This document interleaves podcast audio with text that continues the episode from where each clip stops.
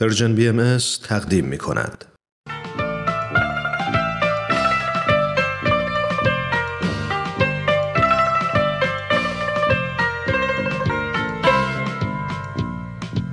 در تب انتخاب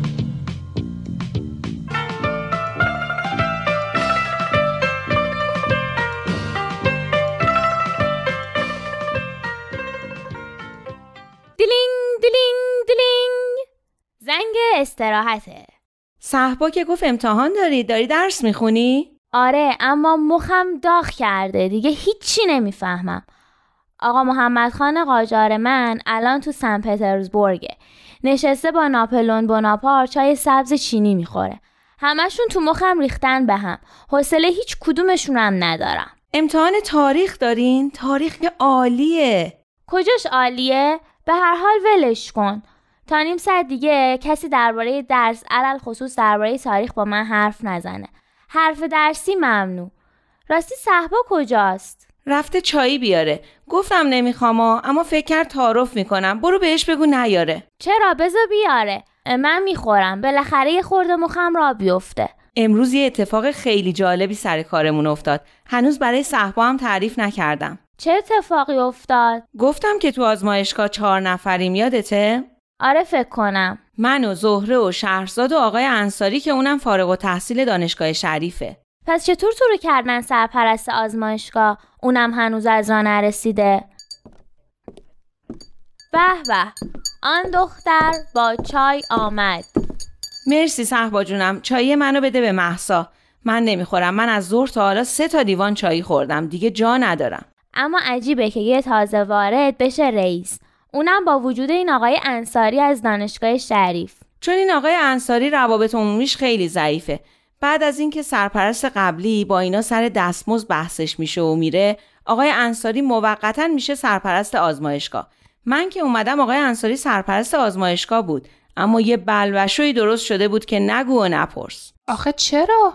چون هیچکس به حرفش گوش نمی‌داد. بعد تو اومدی و همه چیزو مرتب کردی و شدی سرپرست. لابد این آقای انصاری سایه تو رو با تیر می‌زنه. نه بیچاره. خودش هم دوست نداشته سرپرستی رو. به زور مجبورش کرده بودن. حتما خودشم می‌دونسته که این کاره نیست. احتمالا. خلاصه این آقای انصاری خیلی پسر آروم و خجالتیه. سرش به کار خودشه. اما خیلی خوش قیافه است. یه خورده شبیه پژمان بازقیه به به ماجرا جالب شد. زهره هم انگار ازش بدش نمیاد. وقتی خودمون سه تا هستیم که از هر دوتا جملش یکیش درباره شهریاره. شهریار؟ اسم این آقای انصاری شهریاره.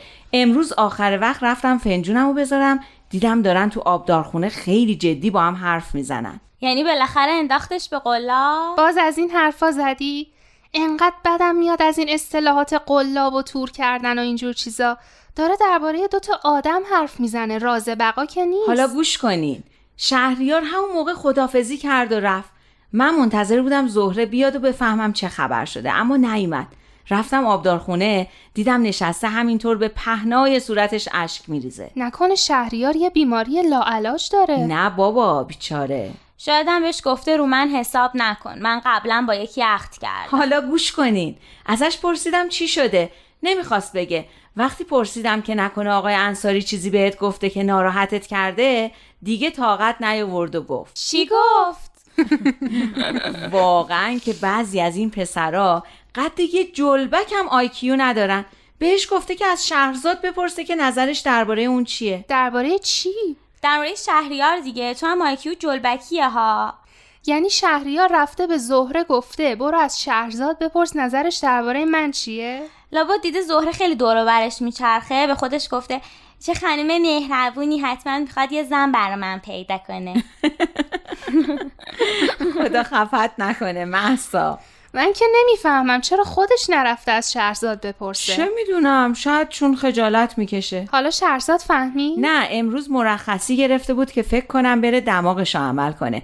جالبه که به نظر من شهرزاد اصلا به دردشم نمی‌خوره. چرا اون وقت؟ برعکس شهریار شهرزاد یه دختر معاشرتی شلوغ و پرسر و صداییه که فکر کنم تو این شبکه های مجازی اقلا 500 تا دوست و فالوور داره. این که خیلی بهتر از خجالتی و گوشگیر بودنه. آخه دائم گوشیش رو دستشه. چند روز پیش مجبور شدم بهش تذکر بدم. زیر بار نمی‌رفت که آخرش بهش گفتم ساعتهایی رو که سر کار و در واقع کارفرما ازش خریده حق نداره صرف کار دیگه ای بکنه و اگه بخواد ادامه پیدا بکنه صبح که میاد سر کار باید گوشیشو تحویل بده. به به چه سرپرست مقتدری باری کلا خب راست میگم والا. اینا بخوان مرتب گوشیاشون رو چک کنن و با این و اون چت کنن که کاری از پیش نمیره. حالا قرار شده جز تو یه ساعت نهار دیگه کسی گوشی دستش نگیره. اگه بگیرن چیکار می‌کنی؟ جریمهشون می‌کنم. اگه شل بیام دوباره میشه همون آش و کاسه ای که قبل از من بود. حالا اینا رو ول کن. زهره چی شد؟ هیچی بابا. من از کاراش خوشم نمیاد. اما امروز واقعا دلم به حالش سوخت. دلم می‌خواد کمکش کنم اما نمی‌دونم چطوری. آخه کاری هم نمیشه کرد. من نمی‌فهمم. شهریار چطور از شهرزاد خوشش اومده؟ اخلاقش درست برعکس خودشه. هیچ چیزیشون مثل هم نیست. خب شاید چون خودش خجالتی و از این خجالتی بودن خودش در عذابه دنبال کسی میگرده که کم بوده خودش رو جبران کنه. درست مثل پسرایی که دنبال دختر پولدار میگردن تا نداری خودشونو جبران کنن.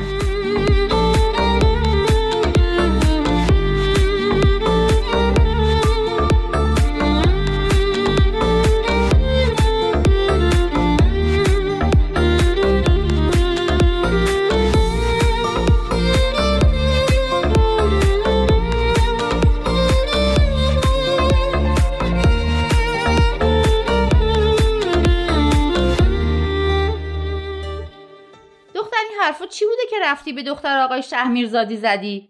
اگه نوید بفهمه که خون به پا می‌کنه.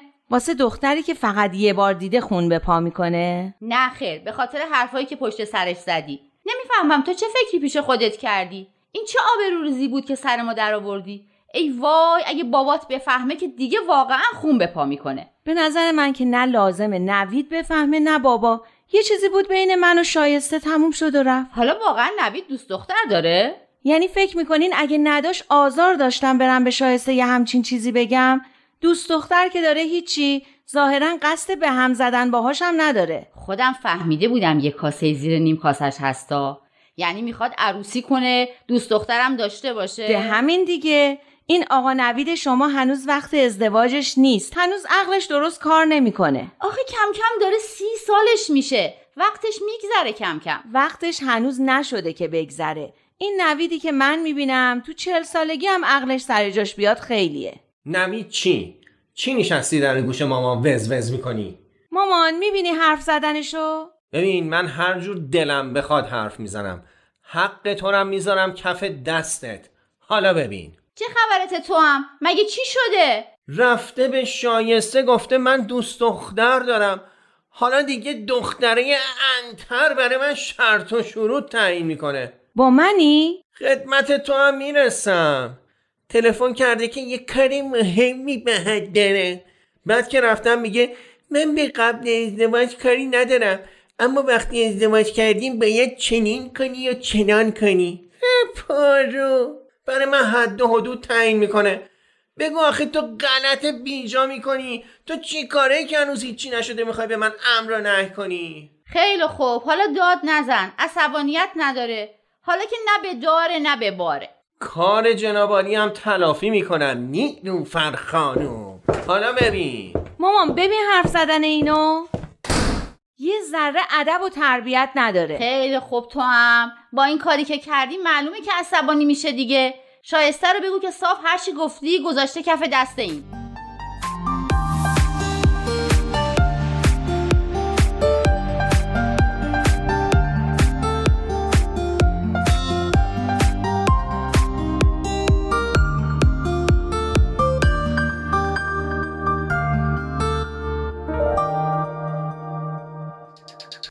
به نظر دختر پسری که می‌خوان ازدواج کنن باید کامل کننده هم باشن یا شبیه هم؟ چی شده؟ خواستگار برات اومده؟ نه جدی میگم. مثل این شهزاد و شهریار همکارای نیلوفر. داشتم به این فکر می‌کردم که اگه شهریار با یه آدم خجالتی مثل خودش عروسی کنه که میشه خجالت در خجالت. دیگه میرن تو قار زندگی می‌کنن و با هیچ کسی ارتباط پیدا نمی‌کنن. تازه بچهشون چی میشه بیچاره؟ راستی نیلوفر بالاخره زهره با شهرزاد صحبت کرد یا نه؟ ببخشید من گل لقد نمی کردم یه سوال پرسیدم. اخ راست میگی ببخشید. یهو حواسم رفت به شهریار و زهره و اینا. به نظر من هر دوش خوبه. فکر کنم توی چیزای زن و شوهر شبیه هم باشن خوبه توی چیزای مکمل باشن. مثلا اگه دو نفر هر دوشون جوشی باشن و زود عصبانی بشن همش دعواشون میشه. خوبه که لاقل یکیشون صبور باشه. به نظر من که جوشی بودنم یه جاهایی به کار میاد. اگه خیلی صبور باشی مردم رو کولت سوار میشن. خب به نظر تو اگه یه کسی خیلی تو قید و بند نباشه اما یکی خیلی مذهبی باشه زوج خوبی میشن؟ به نظر من که برای جنگ و دعوا حریفای خوبی میشن. راست میگه. اینکه همش باید با هم دعوا کنن. تو تا حالا دیدی یه همچین زوجی که تازه موفقن باشن؟ آخه فکر کنم شهرزاد و شهریار هم همینطورن. شهریار از اوناست که سر وقت میره نمازشو می‌خونه از اون مذهبیایی که واقعا معتقدن و تظاهر و ریایی هم تو کارشون نیست. به کسی هم کاری ندارن. منظورت از نوع بیازارشه که دینداریشون رو تو سر بقیه نمی‌زنن و نمی‌خوان باش به جایی برسن؟ آفرین خیلی آدم درستیه. لابد شهرزادم اهل دین و مذهب نیست. نه اهل دین و مذهب که نیست هیچی. عقاید خاص خودشو هم داره. مثلا چی؟ خیلی به حرف این روانشناسا که تو ماهواره حرف می‌زنن گوش میده. مثلا معتقده که دختر و پسر قبل از اینکه به هم متعهد بشن و ازدواج بکنن باید یه مدت با هم زندگی کنن تا بفهمن از همه نظر با هم تفاهم و هماهنگی دارن یا نه. اون وقت شهریارم از این نظرات شهرزاد خبر داره؟ فکر نکنم. اینا رو یه بار برای من و زهره می‌گفت. یعنی تو فکر می‌کنی این دوتا اگه با هم ازدواج کنن همدیگر رو کامل یا تعدیل می‌کنن؟ راستش فکر نکنم کار به این راحتی ها باشه. به نظر من دو نفری که می‌خوان با هم ازدواج کنن باید روی این چیزا با هم تفاهم داشته باشن. یعنی ارزشاشون و دیدشون نسبت به زندگی با هم یکی باشه یا لاقل خیلی به هم نزدیک باشه. راست میگی. به نظر منم این دوتا اصلا به درد هم نمی‌خورن. آخه اگه زندگی همونطور که همه میگن سفری باشه که برای طی کردن اون بخوایم هم سفری پیدا کنیم باید مقصد و مسیرمون یکی باشه. اگه هر کی بخواد از یه طرف بره که آخرش میشه جدایی. آفرین محسا چه مثال قشنگی زدی. اگه اینطوری نگاه کنیم که به نظر من همون زهره خیلی بیشتر به درد شهریار می‌خوره. زهرم مذهبیه؟ نه خیلی اما مثل شهرزادم نیست. دیگه اونقدرم نظراتش افراطی نیست. تازه تفلک فکر نکنم تو هیچ چیزی هم مخالفتی با شهریار بکنه. به نظر من تو برو خودت با شهریار صحبت کن و بهش بگو یه خورده چشماشو واکن و گزینه‌های دیگر رو هم در نظر بگیره. عمرن.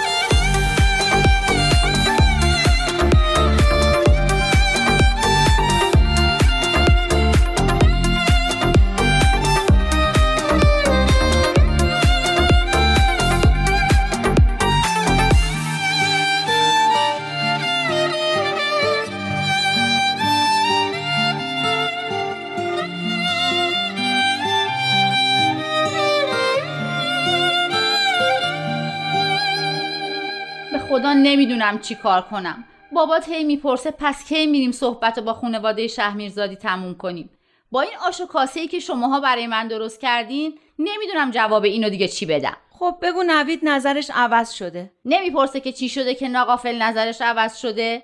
من چی کار کنم از دست تو برادرت؟ به من چه؟ این آقا پسرتون رو باید جمعش کنین. خوب ازدواج می‌کردن و چند ماه بعد گندش در میومد که آقا داماد دوست دختر داره. تو هم بی خودی شلوغش می‌کنی یا؟ نوید برای خودش زن و زندگی داشته باشه که دیگه دنبال این چیزا نمیره. تو از کجا مطمئنی؟ مطمئنم. تازه این چیزا هست. همه مردا یه گاهی از این کارا می‌کنن. اگه زنا بخوان زیاد بده به خشخاش بذارن که همه زندگی ها از هم میپاشه. من نمی‌فهمم کی گفته که نجابت فقط مخصوص خانوماست. همین حرفا رو زدین که نویدم فکر می‌کنه چون پسره می‌تونه هر کاری دلش می‌خواد بکنه. من کی این چیزا رو به نوید گفتم؟ دارم با تو حرف می‌زنم. که پس فردا می‌خوای تشکیل خونه و زندگی بدی حواست جمع باشه. حواس من جمع باشه؟ می‌خوام سر به تن اون شوهری که دنبال این و اون میره نباشه. برای همینم به شایسته گفتم که از اول بدونه با چه جور آدمی سر و کار داره. خب اونم رفت به نوید گفت. حالا یه هفته است با هم قهریم. خوب شد؟ آدم برادرش رو به یه غریبه میفروشه؟ چون برادر منه بذارم دختر مردم رو بدبخت کنه. اتفاقا خیلی هم در حقش خوبی کردم. اگه زن و شوهری نتونن به هم اعتماد کنن اگه نتونن روی وفاداری همدیگه حساب کنن دیگه اون زندگی به چه دردی می‌خوره؟